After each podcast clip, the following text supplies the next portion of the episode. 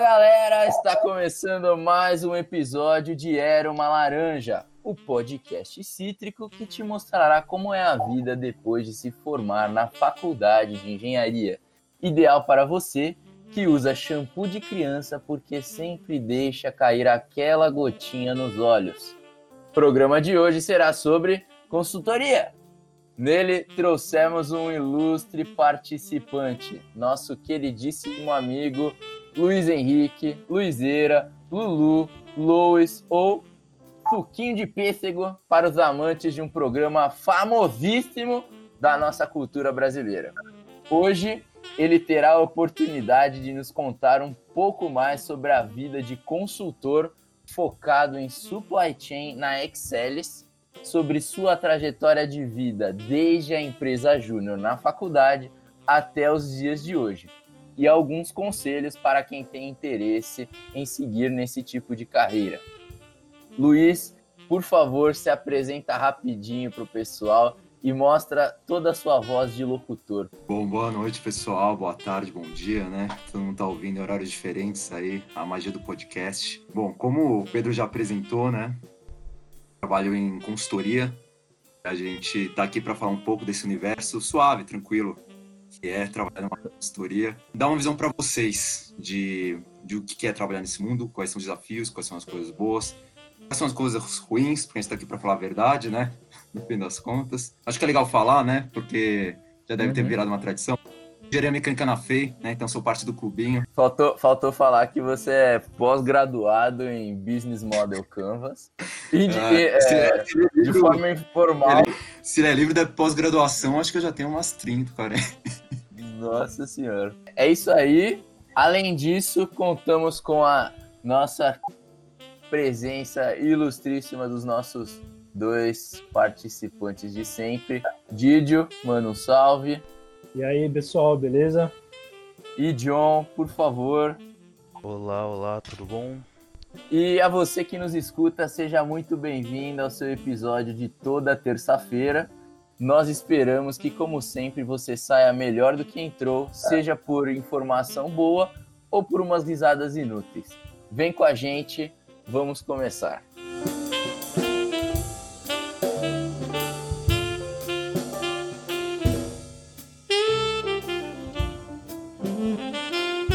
Luiz, é, já, é, a gente comentou um pouco agora na introdução que você está atuando na, na área de consultoria, mas a gente entende que é um mercado muito amplo que atua em diferentes áreas.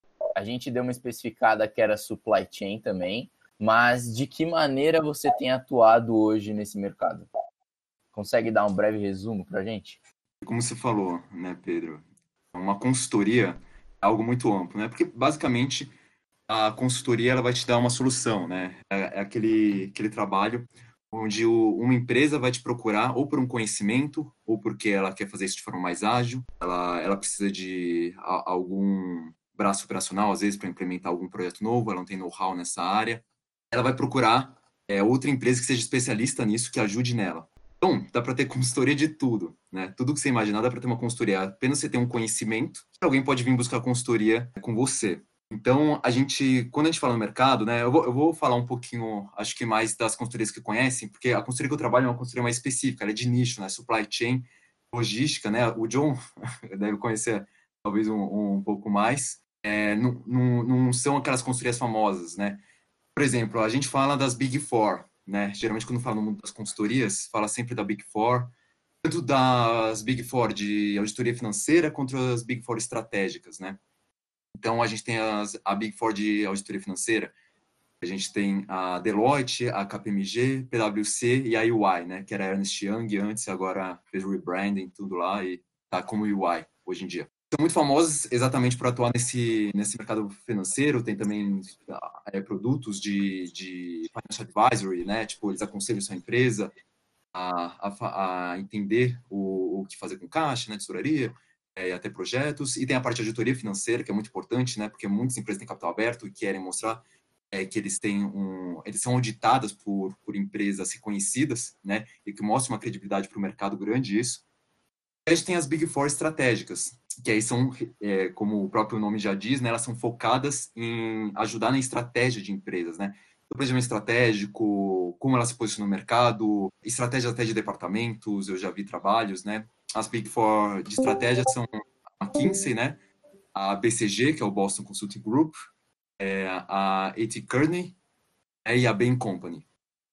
São a, então, quando a gente fala do universo de consultoria, acho que a gente tem essas oito consultorias que são bem famosas no mercado, né? Que quando a gente fala de, de auditoria financeira e fala de estratégia. Então, como a gente pode ver, a gente falou só de uns grandes players do mercado, a gente já tem um, oito empresas de consultoria que atuam de, atuam de maneiras diferentes, né? E em dois diferentes, financeiro e estratégico. Né? Falando um pouco sobre supply chain, é, é engraçado porque a gente tem o um vídeo aí, né? Eu não vou roubando, né? Já quem rouba os outros aí de pergunta. o, o Didi é o nosso glossário aí ambulante do, do, do podcast. É, o Didi Translator. É, o Didi Translator. É. Não, mas rapidinho, você poderia explicar pra galera o que, que é consultoria? o que, que é Big Four? Eu ia falar um pouco sobre supply chain, né? Porque eu, às vezes a gente tem essas buzzwords no mercado, né?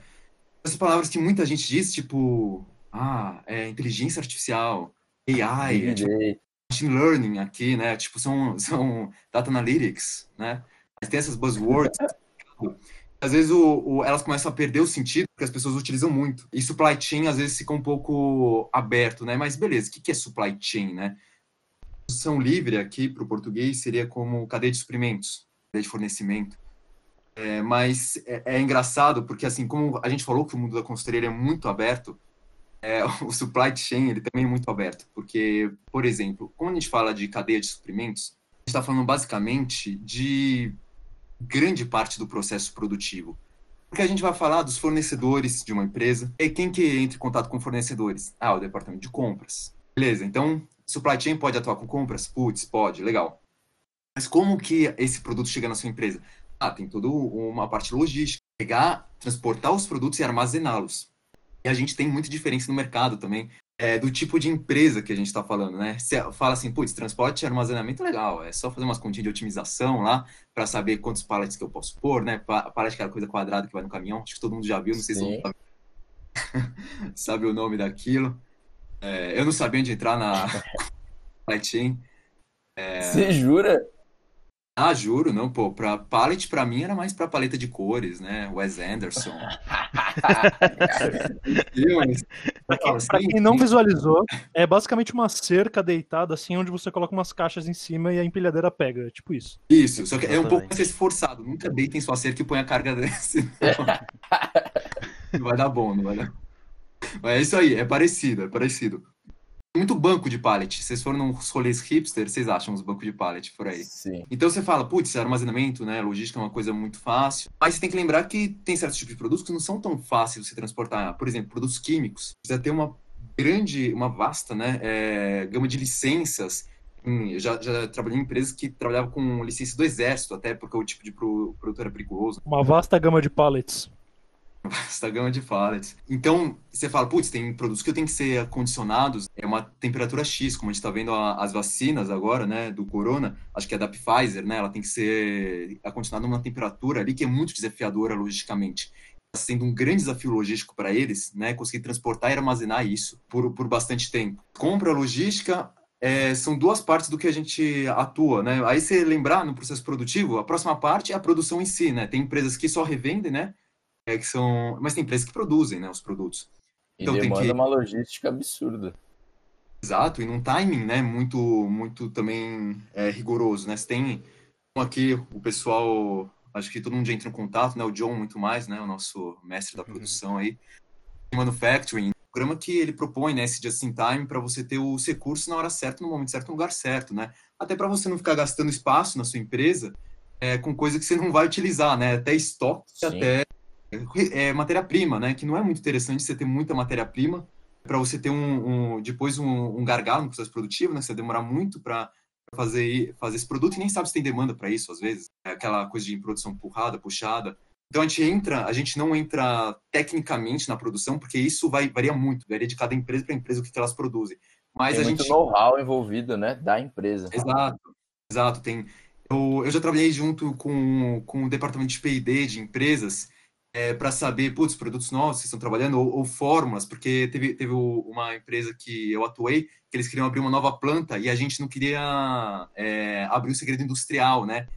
Pra, porque a gente ia contratar um terceiro para fazer é, uma produção lá, é, na nova planta que eles queriam abrir, e falou, putz, a gente não quer dar para esse terceiro, né, que a gente está contratando, a gente não quer dar a receitinha do nosso produto, né, o segredo.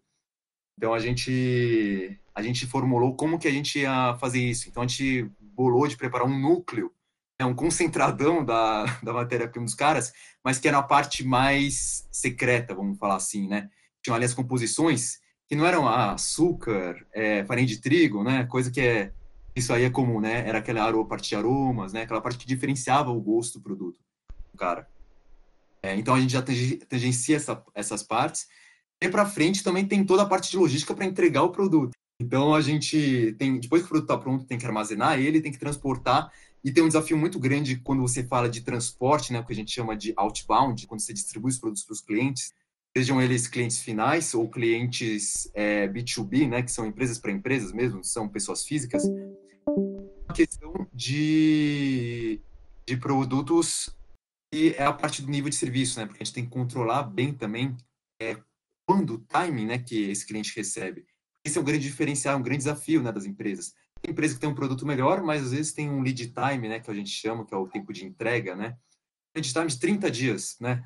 Você pensa, quantas vezes você já não, não viu alguma coisa, né, no aquele pro Alibaba da vida, num produto que vem importado da China, que dura 30 dias de lead time, você mas custa um preço muito mais acessível, mas você tem um produto que chega amanhã, só custa 10%, 15% a mais, né, 20%. Sim. Empresas fazem isso também. Elas têm esse nível de serviço, né, que é o lead time, esse tempo de entrega, muito alto, e mesmo tendo um, um produto melhor, elas perdem mercado por pessoas que têm um produto, às vezes, de qualidade um pouco abaixo, mas que entregam em pouquíssimo tempo. Então, a gente tem desafios em partes diferentes da cadeia. É muito da hora essa explicação, Luiz. Muito bem. Acho que deu para tirar, sanar bastante dúvida sobre essa área de supply chain da galera. Nós queríamos entender melhor de você quais são os maiores benefícios e dificuldades de se trabalhar numa consultoria, ainda mais no seu caso que você, você explicou para a gente, você não é, você não está dentro das big fours de um determinado setor, é isso? Desculpa. É o seguinte, a sua empresa busca chegar no big four de um setor de supply chain, existe isso ou não? É, então, quando a gente fala das Big Four, eu nunca vi, pelo menos, nenhum lugar formal isso sendo dito. Né? É muito mais reconhecimento de mercado, né? Das Big Four. O, o que nossa consultoria tem, tem é, puxando um pouco sardinha pro, pro lado da empresa que você trabalha, né? É, ela é top 3 consultoria logística no Brasil, né? Pelo, é um, num, num prêmio lá é, que, que os clientes indicam as melhores consultorias logísticas que eles trabalharam. E faz já uns 3, 4 anos que a gente está no top 3. Então, ele tem esse tipo de reconhecimento, mas falando de excelência, assim, eu acho que muito da consultoria são os resultados. Resultado que a empresa traz são os cases de sucesso que a consultoria leva para frente. E, e agora voltando, né, mais para ônus e bônus, né, aí, é. famoso. Exatamente. Tem um ônus assim que você vai dormir pouquinho, ó, você vai ver grande parte do seu do dia, ônus maravilhoso. Bônus, né? Desculpa, ônus, imagina. É. Mas assim, falando sério, a consultoria, como ela é movida a resultado, ela não tem esse negócio de carga horária, né? Tipo, trabalhar 8 horas, 9 horas por dia. É, na minha consultoria, não, a gente não tem hora. Tá? A gente não bate cartão, a gente não bate ponto virtual, não tem nada disso. O que a gente tem é basicamente o, a entrega de resultados. Já teve dia, muito, muito raros, eu devo dizer, Dei umas, vai, quatro, cinco horas no dia, que estava um dia calmo, porque eu tinha poucas entregas, eu tinha me planejado, eu tinha feito grande parte das entregas antes. Mas o que está acontecendo, principalmente nessa quarentena, nessa quarentena, entre aspas, né, nesse ano. É, já passou do 40 faz tempo. É, 2020, parte 2, estamos aí de novo. o que acontece muito, eu estou trabalhando uma jornada de 10, 12 horas por dia, tá, em média. Então, é uma jornada que eu acho que muita gente na quarentena foi para essa jornada, né? Não é só das consultorias, é esse, esse privilégio. Trabalhar 12 horas por dia. É a ilusão do home office, né? Parece que você vai trabalhar menos, mas É, você vai ver. Hoje, hoje uma amiga minha, ela, ela virou e falou assim, pô, o pessoal acha que é home office é office office, na verdade, né? Office, office. Então, porque, principalmente na quarentena, fica difícil, né, de delimitar esse limite, porque parece que todo mundo tá online sempre. Mas é, tem um pouco disso, eu acho que quem quer entrar no mundo de consultoria tem que estar preparado para fazer sacrifícios. Fazer sacrifícios no sentido de você vai trabalhar para um resultado, e isso às vezes pode ser muito motivador, mas às vezes pode ser muito desmotivador ao mesmo tempo. Por quê? Para mim, trabalhar para o resultado é uma coisa que sempre me motivou muito. Eu não estou aqui para chegar no horário e sair. Né? Eu estou aqui para chegar no, no resultado de um projeto, no objetivo de um projeto. Então, se, por exemplo, a gente tem o objetivo de diminuir os custos logísticos da nossa empresa em 10%. Putz, você tem mil coisas que você pode fazer, né? Eu já trabalhei em projetos assim que tinha que fazer redução de custos logísticos. Tem, tem mil coisas que, que, que dá para fazer dentro disso, né? É, mas, para chegar nisso, é um trabalho de meses. Você pode contratar transportadores novos, por exemplo, né? Falando assim, putz, os transportadores que eu, tô, que eu tenho atualmente, eles são transportadores que têm um preço caro. Eu vou procurar outros no mercado que tem um preço mais barato. Ou viria falar, não, putz, eu vou ser um pouco mais inteligente. Eu vou otimizar né, minhas cargas consolidar elas em menos caminhões, eu faço menos viagens, tenho que pagar menos por isso. Né, dependendo do modelo de contratação que você tem com o seu transportador. Então tem diversas formas, né, é, para você fazer isso e às vezes, às vezes, na maioria das vezes, a gente estuda exaustivamente a maioria delas para dizer assim, putz, essa é a melhor para você. Então a gente já teve projetos é, que a gente reduziu os 10%, né, até mais é, de, de custo logístico, depende muito do cenário da empresa. Se a empresa está há muito tempo sem fazer né, uma atualização nos seus processos, mas para chegar nisso, que eu falei, são meses, são meses. Por quê? É, e aí, partindo um pouco do dia a dia do, do consultor, cara, você vai entrar, você, geralmente, em vez de consultoria, você tem todo um time de, de vendas que vai realizar a venda do serviço, e o time de projeto na consultoria, ele entra quando o, o serviço já, já foi vendido. Né? A gente entra para atuar. Então, o cliente já comprou, adquiriu, ah, eu quero, quero fazer uma otimização nos custos logísticos, ou não, quero abrir uma fábrica lá em outra região do Brasil para melhorar a entrega, né, para melhorar a minha, o que eles chamam de malha logística, né, que é exatamente como que você se distribui pelo, pelo país é, ou pelo mundo, né, dependendo de grandes corporações, tem malhas logísticas mundiais, é, e como você se distribui para atender todos os seus clientes. Ah, quero, quero contratar para entender onde eu me posiciono melhor, né, onde está minha demanda? Eu, eu, me posiciono onde estão meus fornecedores ou minha demanda? É, são, são questionamentos que, que incorrem muito nesse tipo de projeto. Então a gente entra lá para fazer. Só que você vai demorar de um a dois meses só entendendo a empresa. E aí eu acho que a gente começa a falar dos bônus é para mim um dos maiores bônus da, da consultoria, um dos maiores benefícios e os, e os prazeres que, que tem de trabalhar na consultoria é você sempre está vendo algo novo, sempre está vendo uma empresa nova, um setor novo. É, eu estou desde 2018 nessa consultoria e Caraca, já velho, passou é. muito rápido, velho. Passou. Quantas empresas você já viu? Já chegou a visitar? Você tem ideia do número, mais ou menos? Não, não. For, empresas, assim, como os projetos duram de seis meses a um ano, né? Eu não passei por tantas empresas. Geralmente eu fico mais tempo em uma empresa, né? Eu, eu passei ali mais ou menos. Mas já deu pra passar por umas seis, quase sete, mais até. É, na, na verdade eu, eu tive três. Eu já eu passei mais que isso, tá? Mas aqui projetos que eu fiquei, vamos dizer, como em, em, full time, né? Que o pessoal fala, que eu não fui só um recurso que ajuda, deu suporte, né? Que eu tava uhum. na frente de batalha ali do projeto. É, foram três grandes projetos, né? Então eu participei de uma um projeto de, de, uma indústria do setor químico. Eu participei por desde que eu de estagiário até meados de analista. Então mais ou menos o ano de 2018 inteiro e uns três meses de 2019. Depois eu fui para uma empresa do setor alimentício. Eu fiquei um ano, um ano e meio lá. E aí a, eu fui para uma empresa do setor de varejo de moda. Então são bem discrepantes, né? Bem discrepantes uh, os três setores que a gente está falando. E é muito legal porque eu sou uma pessoa que, além de conhecer outras realidades, eu gosto muito de conhecer outras pessoas. É, conhecer o que os outros fazem, porque a gente sabe, né? A gente fez engenharia, é, é um curso muito gostoso, né? Lindo, maravilhoso. É, delicioso. Delicioso. Mas é um curso que fecha um pouquinho a gente no nosso universo. Uma das coisas que eu mais senti falta, e principalmente na FEI, era da, da pluralidade de outros cursos para conversar. Então, putz, eu queria muito trocar ideia com o pessoal de arquitetura, design, pessoal que fazia letras, pessoal que fazia economia, administração. A administração tinha na FEI, mas era só noturno, né? A gente não tinha esse contato tão próximo, geralmente só até o fim, no fim do curso. E aí, Ou não... nas festas. Ou nas festas, mas aí é, geralmente você não descobre o curso das pessoas de Aí é primeira. outro, aí é outro tipo de contato. aí você descobre outras coisas da, da pessoa. E aí depois você vai nos spottages, né? Perguntando, pô, qual curso tal pessoa faz? Aí você descobre. uma pessoa de tal jeito, não sei o quê. É. Era assim, assim. Alguém sabe o nome dela? O mais padrão do mundo, né? No retrato falado. Cabelos castanhos, olhos castanhos, é a altura média, e é isso. É, ou então eles falam, ah, aquele carinha que tava do lado da barraca de cachorro quente. Tipo, É, Ou cara, que é esse docinho no corredor, né, Didio? é, não. Aí, Essa é... aí a gente tem pessoas que se arriscam e tiram fotos, né? Desse homem maravilhoso aí. Que... foi- É, foram, foram outros tempos. Eu não sei. Cara, até Pré-quarentena, pré-quarentena. Onde a sociedade ainda existia, né, Didi? Luiz, só, É, eu- só pra eu acho que não eu- perder aqui. Eu acho que aquela pessoa devia ter escondido no matinho, assim, tipo, atrás de um arbusto. Não é possível. Queria só dar um exemplo de, de uma coisa que você falou, é, que você falou de diminuir custos e tudo mais.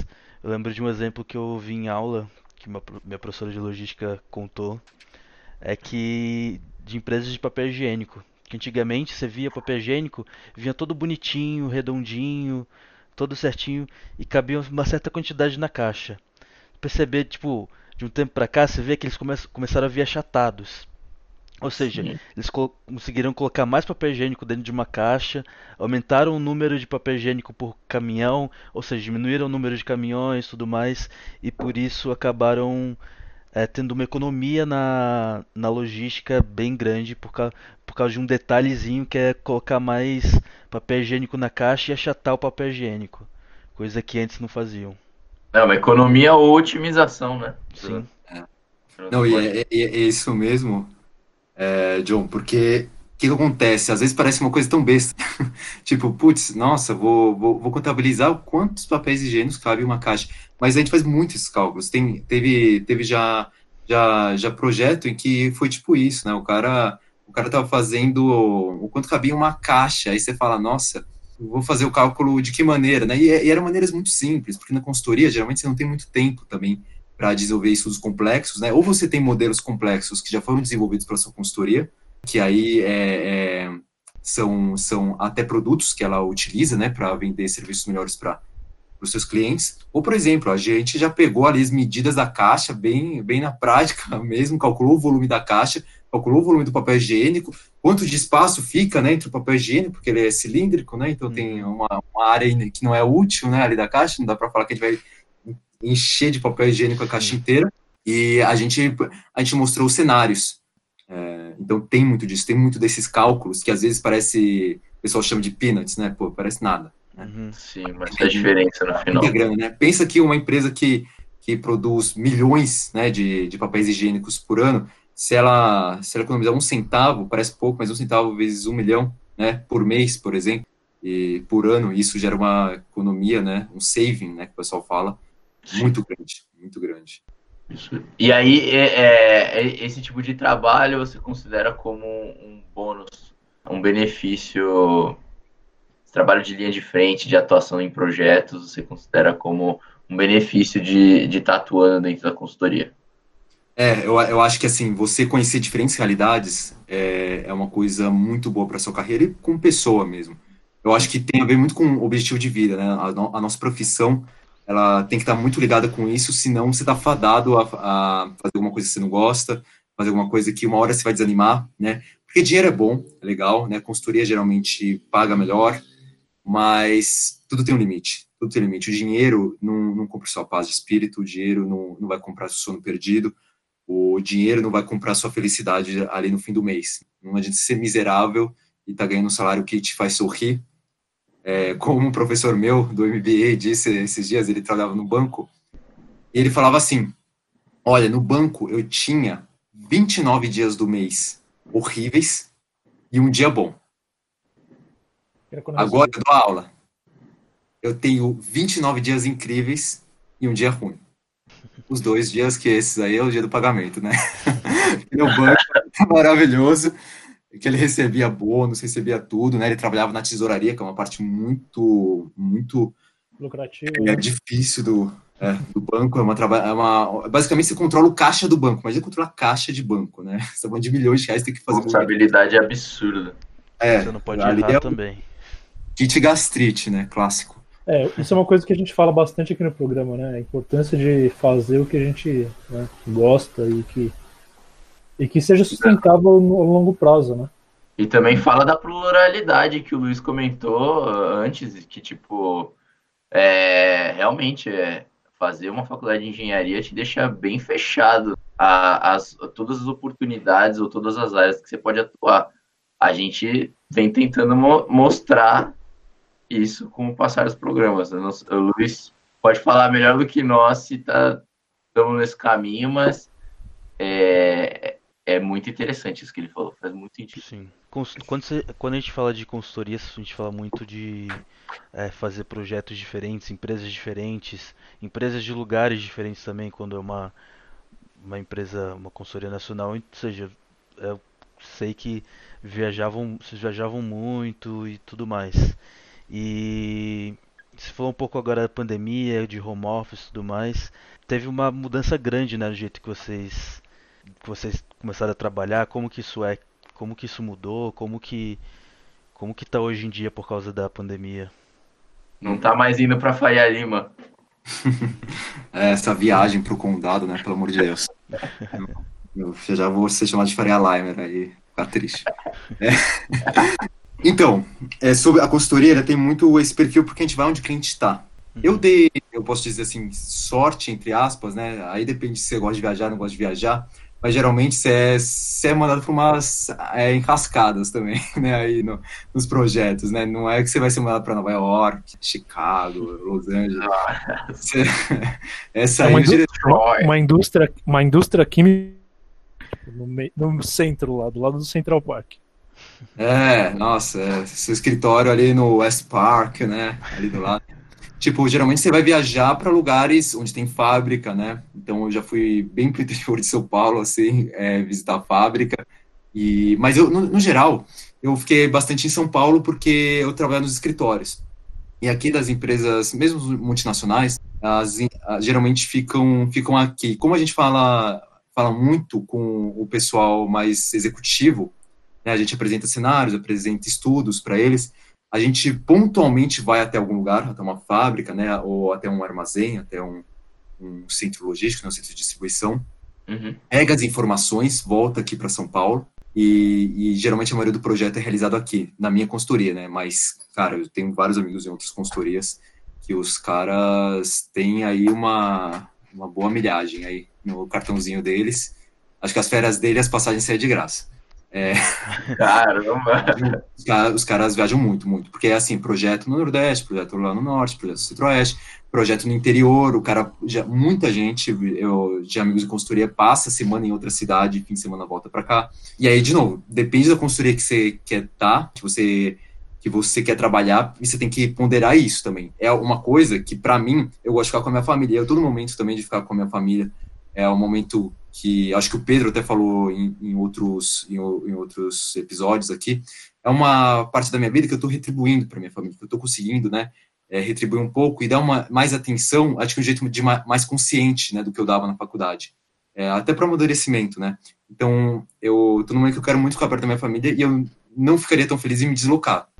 Eu tive a sorte de pegar vários projetos aqui em São Paulo, mas eu sei que eu tô à mercê de, de que eu possa viajar muito. É uma realidade muito presente quando se fala de consultoria. Quando se fala consultoria internacional ainda, aí você fala no mundo, né? nem Brasil. É isso eu ia perguntar, é, possivelmente fora do país também, Luiz? Possivelmente, eu já tive a oportunidade de ir para ir, só que eu dei assim, sorte. Deu mole. Não, Deu não, sorte. não, sorte, né? Sorte é famoso azar, né? É, o bilhete dourado do Willy Wonka lá eu peguei, porque assim, é, eu, eu tinha uma oportunidade de ir para o México, visitar uma operação lá no México. Pô, uma viagem legal, né? Experiência internacional, é uma empresa grande. Falei, nossa, que da hora, me escolheram para eu ir, eu fiquei mó animado, né? Pô, porque é uma forma de reconhecimento também, né? De escolherem para representar a empresa em outro país. Sim. E aí, caiu no fim de semana, no, mas sim, exato. da, de um evento que só ocorre uma vez na sua faculdade. Chamado... Você não tinha nem se formado ainda, cara? Não, tinha, tinha, me, tinha me formado. Era o baile. Ah, Nossa. Era o, era o baile de formatura, caía assim, eu embarcava na. Acho que sábado de manhã, meu baile era sábado à noite. nossa. Caramba. E assim, eu fiquei. Eu fiquei, tipo, É transtornado. uma, é uma vez na vida, né. É, realmente promete. que eu escolho, né? Porque assim, de um lado tava assim, pô, então você vai desistir da oportunidade que a gente tá dando? E do outro, do outro Vai lado, jogar todo o dinheiro da formatura fora. é, do outro lado tava tipo, porque eu, eu- ah, não paguei, não paguei formatura, eu tava na mesa do meu amigo lá, eu era um dos convidados do meu amigo. Ah, então sua família toda não ia também, então. Não ia, não ia. Mas, mas eu ia, tipo, e, e, e- e querendo ou não, depois de 5, 6, 7, 8 anos, dependendo do que você fez lá na, da sua jornada na faculdade, né? Aham. É, é um momento de, de conclusão e é uma cerimônia, né? É uma- quase que um ritual de passagem, né? De você sair ali. E eu acabei decidindo ir para o baile. É, no fim das contas, o, eu conversei com o meu gerente, conversei com o diretor, até que tinha selecionado a equipe para ir.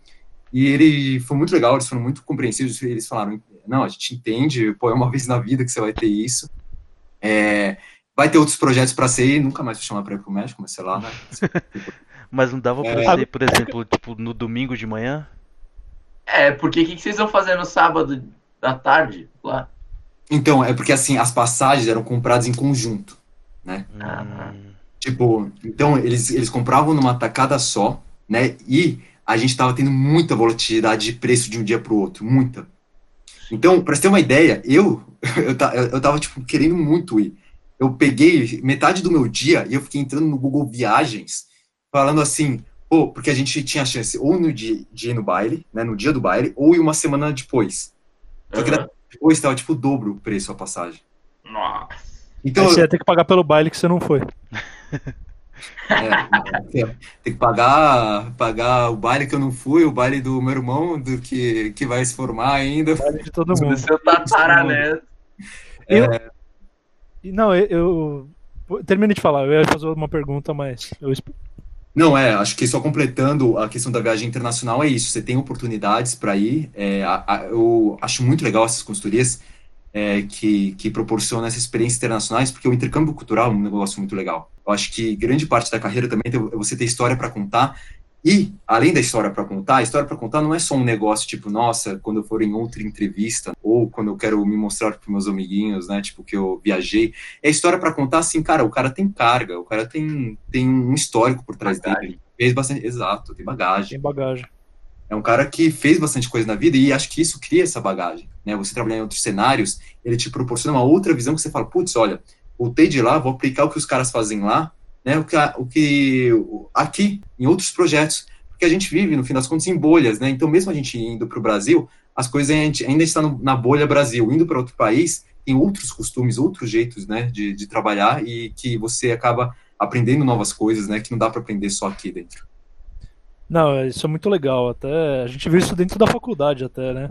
É, a gente começou no curso, era um negócio super quadrado, foi mudando aí, agora já tá completamente diferente por uma, uma dessas viagens aí que o pessoal, né, lá no topo acabou fazendo e implementando os novos conceitos na, onde a gente estudou.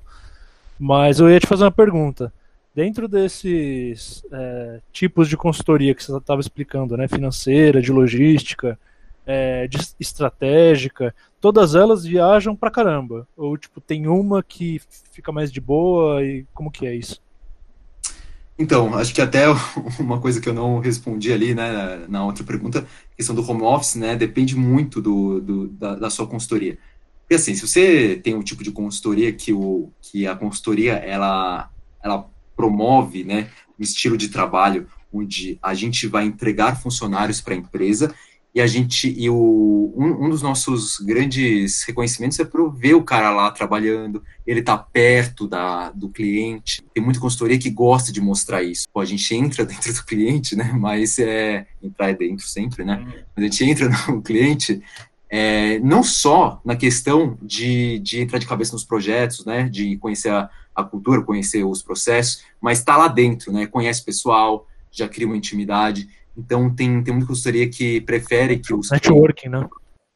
É, network tá, na questão até de política do, do projeto, né? Porque a gente tem essa questão da consultoria, que acho que quem está ouvindo aí e que não trabalha em consultoria sabe que a consultoria não é a empresa mais bem vista quando entra em outra empresa, né? Ela é vista muitas vezes como, ó, o cara vai demitir, ele vai me demitir, esse cara. Nossa, não, auditor é muito mais, cara. Você tá maluco. É, então, mas você tem, a, você tem as consultorias auditoria, financeira. É, chorar com os caras. Então você tem consultoria que trabalha em, em, em downsize, né? Tipo, em enxugar departamentos. E aí tem aí é a decisão da empresa, né? De novo, a consultoria ela fala assim, cara, esse departamento às vezes precisa de tantas pessoas. Você pode realocar essas pessoas ou você pode demitir, que é um negócio muito triste, né? A demissão sempre, quando é por parte da empresa, é uma coisa triste porque acho que ninguém espera ser demitido, né? São poucas pessoas acho que esperam ser demitidas. É, então, eu acho que geralmente consultoria, é, geralmente não, vamos lá, 99,9% dos casos, quem não faz isso não está exercendo o papel de consultoria que deveria exercer, é, ela dá um, um, aconselhamento, né? Ela está aconselhando a empresa a fazer tal coisa. Ela, ela vira e quando, quando entrega um estudo ou entrega uma análise, ela fala para ela fala para a empresa, olha, a gente analisou tudo isso, o nosso cenário recomendado, né, nossa recomendação é que vocês façam isso. Só, cara, a gente nunca vai tomar a decisão pela empresa. Sim. Nunca. A empresa tem que tomar a decisão, porque a gente não é empresa. Né? É, então, mas, mas, geralmente o, depende muito da sua consultoria. Agora, por causa do Covid, eu tô ficando 100% home office desde março. Desde março. É, do ano passado, né, de 2020. Mas é uma coisa do meu projeto, porque teve gente que já teve que sair. Eu dei muita sorte, porque meu projeto a gente conseguiu ficar home office. E aí depende muito disso, de tipo da consultoria e tipo do cliente. Tem cliente que curte ver os caras lá. Não, nossa, eu quero passar na sala e quero ver os caras da consultoria trabalhando. O cara que contratou. Então, o cara vai lá e manda os caras da consultoria lá para trabalhar.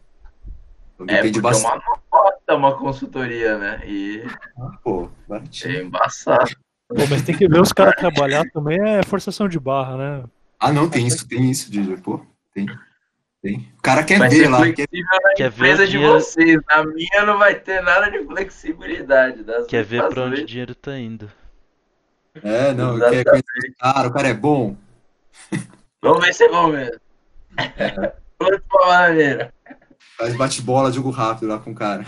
Quantas de tênis cabem na sala aqui, né? Aquela pergunta clássica. Nossa senhora. Ô Luiz, rapidinho, só para não, não perder o gancho eu vi que você citou como lado ruim é, esse tempo de trabalho, né, é, para suprir as demandas que um, uma consultoria tem, e, e, de como lado negativo.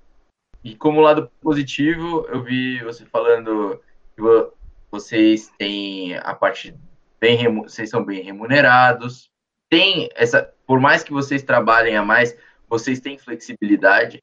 Então, vocês que fazem o tempo de vocês. Cara, acho da hora isso de poder viajar tal.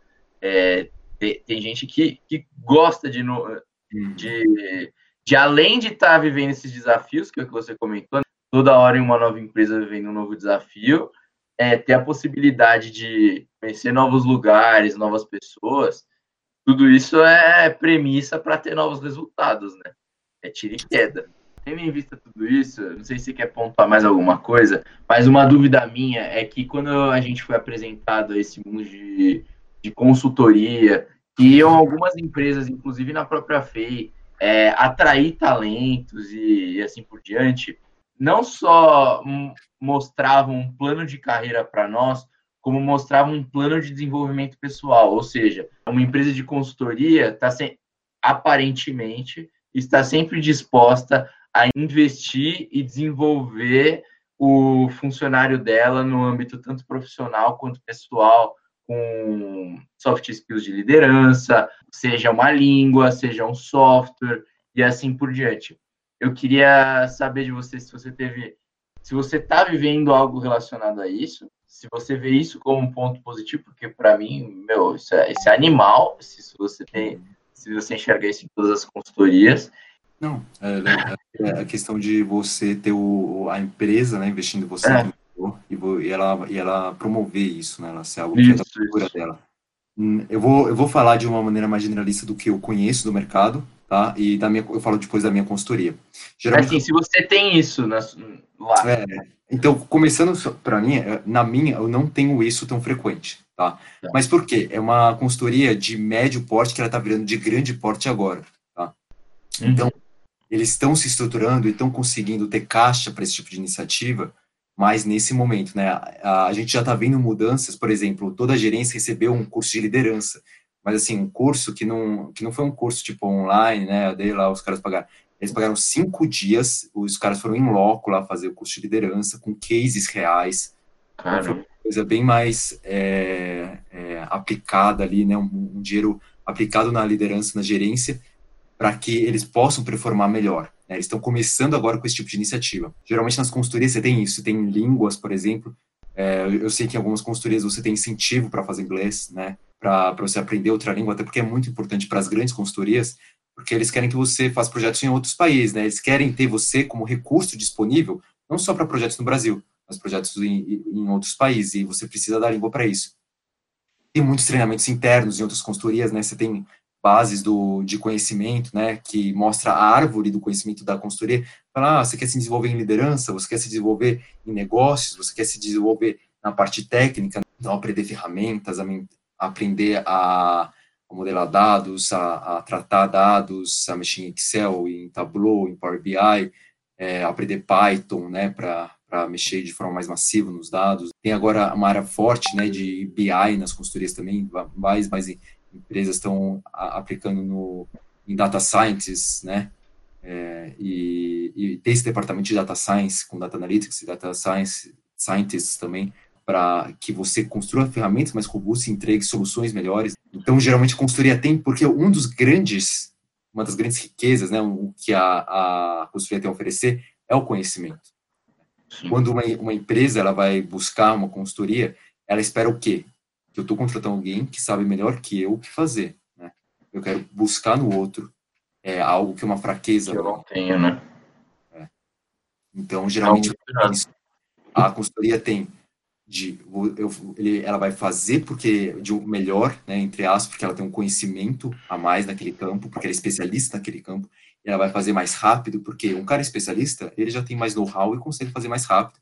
Então ela vai fazer melhor e mais rápido, né? Por isso que é, mesmo sendo mais caro, às vezes contratar uma consultoria, né, vamos dizer, contratar uma equipe de cinco, seis pessoas para fazer um projeto, custa mais caro do que contratar 10 analistas na sua empresa, mas esses 10 analistas têm que ser treinados, né, eles passam por um, uma curva de aprendizado e que você talvez vai ficar com esses analistas muito mais tempo do que a consultoria. Então tem muito esse trade-off de eu contrato uma consultoria que no curto prazo ela é mais cara, mas que ela vai me trazer resultados a longo prazo que são muito mais benéficos tanto financeiramente e na questão de resultado para a empresa. Show de bola, show de bola.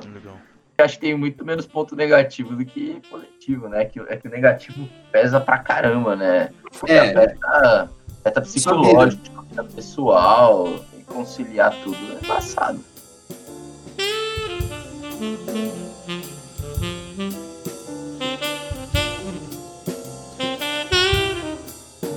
Fala galerinha, bom, a pedido de vocês, a gente fez uma pesquisa no, no nosso Instagram, é, arroba laranja. Vocês gostariam de acompanhar episódios um pouco mais curtos do que nós temos feito. Então, como a conversa com o Luiz Henrique rendeu para mais de hora, é, a gente decidiu dividir esse episódio em dois. E por conta disso, vocês nessa semana nós não teremos as queridíssimas frases do Didio, mas fiquem aí até o final, que eu tenho certeza que a gente vai conseguir surpreender as insubstituíveis curiosidades do Didio. E não deixem de nos seguir nas nossas redes sociais, curtam a nossa thumb, comentem. Se você está assistindo pelo YouTube, deixa o like, não deixe de se inscrever no nosso canal, comentar sua opinião, deixar sua sugestão de episódio que vocês gostariam de ver aqui. E é isso.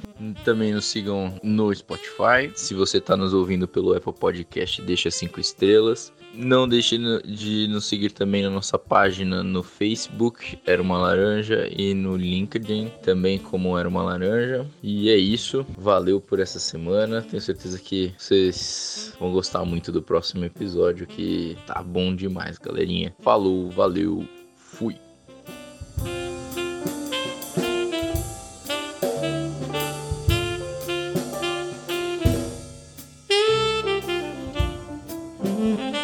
Mais alguns pontos que você acha relevante comentar? É, acho que é legal fazendo o quadrinho. Ah, não. Desculpa. Tudo bem, pode fazer o quadrinho, mas eu lembrei onde eu queria chegar. É que eu me perdi. É... Pode, pode, pode. Então, voltando. Nossa, desculpa, foi mal. Corta É. esse pedaço aí, John. Não, não, ficou muito bom. Ficou muito bom. não, Atrapalhou. Nessa hora todo mundo pôs a mão na testa, só falou, porra, Pedro. De novo. não. Onde que eu queria chegar?